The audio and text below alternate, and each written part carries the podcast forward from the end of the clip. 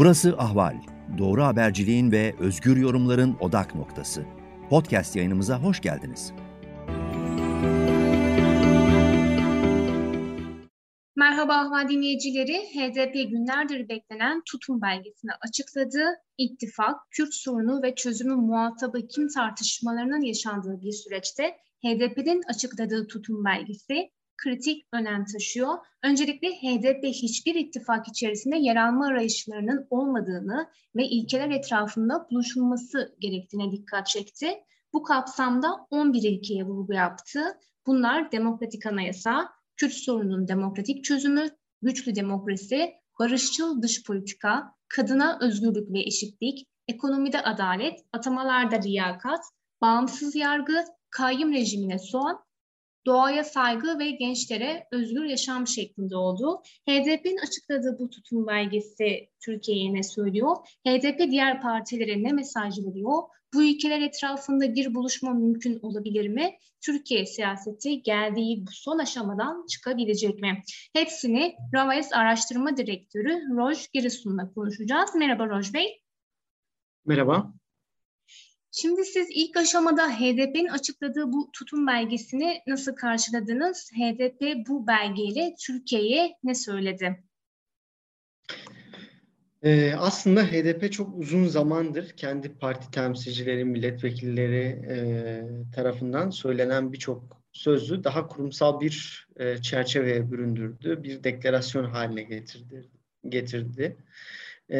Şimdi burada bugün HDP'nin yayınladığı deklarasyonda, söylediği sözlerde çok yeni bir şey yok. Yeni olan şey bunun daha derli toplu bir şekilde aslında daha ciddi bir düzlemde ele alınması meselesiydi. E, böyle kısa bir özet geçebiliriz aslında bir yerde. Ama bunun önemli etkileri tabii ki olacak. Bu sonuçta bir ciddiyet belirten bir tutumdu. Bunun muhalefete de e, beraber iş yapmak isteyen muhalefet partilerine de e, bir denklem kurarken HDP'yi e, torbada gören e, siyasal e, bilimcilere de analistlere de vesaire de çok diyeceği şey var. Peki e, bu anlamda aslında ittifak tartışmaları da yaşanırken HDP bu tutum belgesini açıklarken buna da bir yanıt veriyor ve herhangi bir ittifak içerisinde yer alma arayışlarının olmadıklarını söylüyor. Ama aynı zamanda bir ilkeler etrafında buluşmaya da aslında dikkat çekiyor. E, ne dersiniz? Bu söylenme ittifak tartışmalarına tam olarak nasıl bir yanıt veriyor HDP? Şimdi bu ittifak tartışmalarını ortadan kaldıran bir söylem değil en nihayetinde. Ama bu ittifak tartışmalarının e, nasıl yapılması gerektiğine dair e, argüman üreten bir e, cümle, bir, bir e, deklarasyon. E, bu ittifak tartışmaları sonlanacak gibi değil. Çünkü seçimlere daha burada bir buçuk iki yıl görünüyor. Önümüzde bir erken seçim takvimi de çok görünür değil. Parti'nin, MHP'nin genel anlamda Cumhur İttifakı'nın e, bir erken seçim için çok e, olası e, sebepleri yok. E, bu sebeple de bir erken seçim hali de ortadan görünmediği için bu ittifak tartışmaları e, olacak. HDP'nin de bugün kendisini bir ittifakta göstermesi, oraya endekslemesi e, vesaire zaten kendisini bağlaması olur. Hem bu ittifakların e, dışında kalacağını açıklaması e, hem de e, ya da bu ittifaklardan birini destekleyeceğini açıklamasının kendisi e, anlamsız olur ama HDP'nin bugün net bir tutumu vardı aslında söylediği şeylerde net bir ifade de vardı bir yerde. E, biz hiçbir ittifak arayışında da değiliz diyor. Bu hiçbir ittifak arayışında değiliz cümlesi aslında daha çok Millet İttifakı'nın içinde yer alıp almaması tartışmalarıyla alakalı. Yani buraya neden dahil olamadığı gibi bir e, sanki e, sistemi varmış gibi soru e, eleştirilerine cevap oldu ya da sorularına cevap oldu her ne dersek buna. E, bu aslında hem biraz Millet İttifakı'nın elini rahatlattı hem HDP'nin e, pozisyonunu belki güçlendirdi. E, ama e, günün sonunda zaten bunlar daha önce de e, partinin yetkili kurulları tarafından, millet, e, genel başkanları tarafından, e, milletvekilleri tarafından dile getirilmiş sözlerdi. Aslında Cumhurbaşkanı kriteri hakkında da bilgi verdi ve isimlerin yerine ilkelerin ve yöntemlerin tartışılmasının e, gerekliliğini vurguladı. Buna ne dersiniz? Ee, şimdi bu e, çok fazlasıyla isim dönüyor. Yani bir Skortoto var. Ee, işte Ekrem İmamoğlu'ndan Meral Akşener'e, Mansur Yavaş'a, son dönemde Kemal Kılıçdaroğlu'na İlhan Kesici'ye kadar çok isim dönüyor. Bu isimler genel anlamda nasıl bir e, gelecek vaat ediyorlar, nasıl bir restorasyon süreci vaat ediyorlardan ziyade Tayyip Erdoğan karşısında bu isimlerden hangisinin e, seçimi kazanma ihtimalinin daha olası tartışmalar üzerinden dönüyor. E, bu açıdan bence HDP'nin hatırlattığı şöyle bir e, durum var. Yani tabii ki bu ülkeler meselesi çok e, uzun zamandır muhalefetin farklı kesimleri tarafından da dile getirildi. Ama burada bir geçiş süreci, bir parlamenter sistem vurgusu da vardı HDP'nin. Bir e, parlamenter sistemin e, parlamenter sisteme geri dönüşün anlamı üzerine de birkaç vurgusu vardı. Başkanlık sisteminin yarattığı tahribatlardan bahsediyor. E, burada bu ilkeler meselesi belki aday isimlerinden ziyade bir muhalefet kurgusunun, bir muhalefet anlayışının, e, uzlaşısının e, bir adayı e, doğurabileceğinden bahsediyor. Bu da e, belki daha e, az ihtimal verilen bir adayı da ortaya çıkarabilir HDP açısından. HDP buna da bir kapı aralamış oluyor. Belki bu e, konuşulan işte Yavaş ve İmamoğlu isimlerinin, popüler isimlerinin e, ziyade e, daha çok bir parlamenter sisteme geri dönüşü açıklayacak. İşte e, Türkiye'de bir takım restorasyonları içerecek. İşte kayım atama larından tutun işte e, tutuklulara kadar, tutuklu e, parlamenterler, belediye başkanlarına kadar bu süreci onaracak bir e, e, ilkeler uzlaşısını temsil edecek bir isme de e, işaret ediyor. Peki şuna da dikkat çekiyor. Deklarasyonda İmralı ya da Öcalan'ın adının geçmemesi yönünde de bir e, vurgu var e, bu konuda e, değerlendiren gazeteciler de oldu. İşte son dönemde de Kürt sorununda muhataplık tartışmaları yaşanmıştı. Bu anlamda bu tartışmalara nasıl yanıt veriyor HDP sizce? Şimdi bu, bu e, bence mesela burada bir Öcalan HDP tartışması çok aktüel ve yani daha doğrusu bu tartışmalar tabii ki anlamlı. E, ama bu aktüel söylemlerden bir HDP ve Öcalan pozisyonu değişikliği okumak çok aceleci e, fazlasıyla aceleci hem de. E, bir e, Öcalan ve HDP'nin rolü meselesini, Kürt meselesindeki rolü meselesini birbirlerinin karşılıkları üzerinden belki değerlendirmek e, sıkıntı olabilir. Çünkü geçmiş bir çözüm süreci var önümüzde. Burada e, HDP ve Öcalan e, birbirlerinin rollerini büyük oranda yani zaman zaman bazı problemler olmuş olabilir büyük oranda birbirlerinin rollerini pekiştiren, kolaylaştıran e, bir pozisyonda durdular. E, ki HDP projesinin kendisi Öcalan'ın önerileriyle e, açığa çıktı büyük oranda.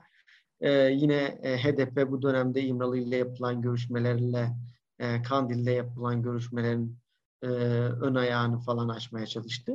Ama şimdi bir diğer taraftan şimdi bu Kürt meselesinin muhataplığı meselesiyle e, bu e, Kürt meselesinin e, çatışmadan soyutlanması, Kürt meselesinde çatışma halinin ortadan kaldırılması meselesi tabii ki HDP'nin de bir başına inisiyatif alıp, alıp yürütebileceği bir şey değil. Bu gerçekçi de değil. E, bu işin muhatapları, elinde silah, silah tutanlar ya da bu e, silah tutma silah tutanları etkileyecek e, güçler İmralı olabilir, bu başka bir şey olabilir. E, o sebeple yani bence burada e, Öcalan HDP rolüne dair ya da Öcalan'ın isminin geçmiyor oluşuna dair e, hızlı bir yorum çıkarmak biraz bana aceleci gibi geliyor. Hı hı. Peki son olarak şunu sormak isterim. HDP'nin açıkladığı bu ilkeler etrafında bir buluşma mümkün olabilir mi? Bundan sonra muhalefet cephesi nasıl bir e, tartışmanın içerisinde olur bu ilkelerden yola çıkarak? Açıkçası HDP çok makul önerilerde bulundu. Yani hani böyle e, majör e, uzlaşı talepleri yok HDP'nin. E, Türkiye'de genel anlamda Türkiye'nin de e, büyük oranda e, toplumun rahatsız olduğu AK Parti'den seçmenin AK Parti'den kopma sebeplerini oluşturan nedenleri sıralayıp bunun üzerinden bir uzlaşı öneriyor. Belki bu Kürt sorununa demokratik çözüm meselesi e, özellikle Millet İttifakı'nın e, ortağı olan İyi Parti'yi zorlayabilir vesaire. Ama burada da bir CHP'nin daha çok pozisyon alması gerekiyor. Daha çok sorumluluk üstlenmesi gerekiyor. E, bu önemli burada. CHP'nin e, daha cesur hamleler yapması gerekiyor. E, yoksa aksi takdirde Milliyetçi Hareket Partisi'nin AK Parti'ye hegemonyası gibi Cumhuriyet Halk Partisi de İyi Parti hegemonyasının altından çıkamayacaktır. Böyle bir durumda Türkiye'nin zaten bırakalım HDP ile bir uzlaşı zemini arayışı meselesini e, bir merkezde buluşmasının kendisi çok anlamsız olacak. Türkiye iki ayrı milliyetçi kutupta e, bir sarkaç halinde gidip gelecek daha seküler bir milliyetçi kutupla e, daha muhafazakar milliyetçi bir kutup arasında sağlanıp gidecek. Bu da Türkiye'nin aslında normalini, merkezini vesaire çok temsil ediyor değil ve merkezi temsil etmeyen bir e, siyasal anlayışın e, bugün için yüzde elli artı biri bulması da çok normal değil, çok mümkün değil. Peki kapatacaktım ama şunu da sormadan edemeyeceğim. CHP'nin CHP lideri Kemal Kılıçdaroğlu'nun son çıkışı ve İyi Parti'nin de aslında HDP'yi meşru bir organ olarak görmesi sonrası Millet İttifakı seçmeni bu tartışmaları nasıl izliyor ve HDP'ye bu çıkışlardan sonra nasıl bakıyor? Yani bakış açısı HDP yönelik bir bakış açısına değişim var mı Millet İttifakı'nda? Ee, bir defa Millet İttifakı seçmeninde e, özellikle Millet İttifakı'nın İyi Parti seçmenin kendi siyasal partilerinin elitlerinin önünde. Yani biraz e, AK Parti rahatsızlıkları HDP karşıtlıklarından ağır basıyor. Bu sebeple e, bu, bu bir şekilde bir uzlaşıyı e, çok reddedecek bir seçmen grubu yok e, karşımızda. Bu biraz bir illüzyon aslında. E, siyasal partilerin biraz Kürt meselesine dokunmama e, arzusunu, e, Kürt meselesinden kaçınmalar, e, kaçınma korkularını, e, kaçma isteklerini, e, Kürt meselesi korkularını aslında teorize eden bir e, hal. E, Millet İttifakı seçmeni bunun e, çok gerisinde değil. Kendi siyasi e, oy verdikleri partilerin siyasal elitlerinin gerisinde değiller. E, Kılıçdaroğlu'nun açıklaması önemli.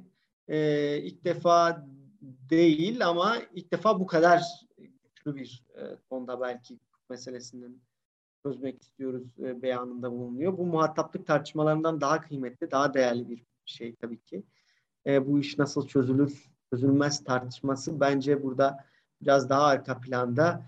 E, tabii ki muhalefetin böyle bir çıkış yapması e, aynı zamanda şey mesajı da yani biz geliyoruz Türkiye'de iktidarı devralıyoruz mesajı da bu açıdan bence e, diğer e, durumlardan e, daha önemli. Peki, çok teşekkür ediyoruz Roj Bey katıldığınız için. Teşekkür ederim, sağ olun. Ahval podcastlerini tüm mobil telefonlarda Spotify, SoundCloud ve Spreaker üzerinden dinleyebilirsiniz.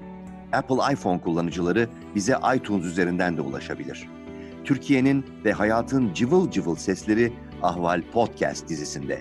Kulağınız bizde olsun.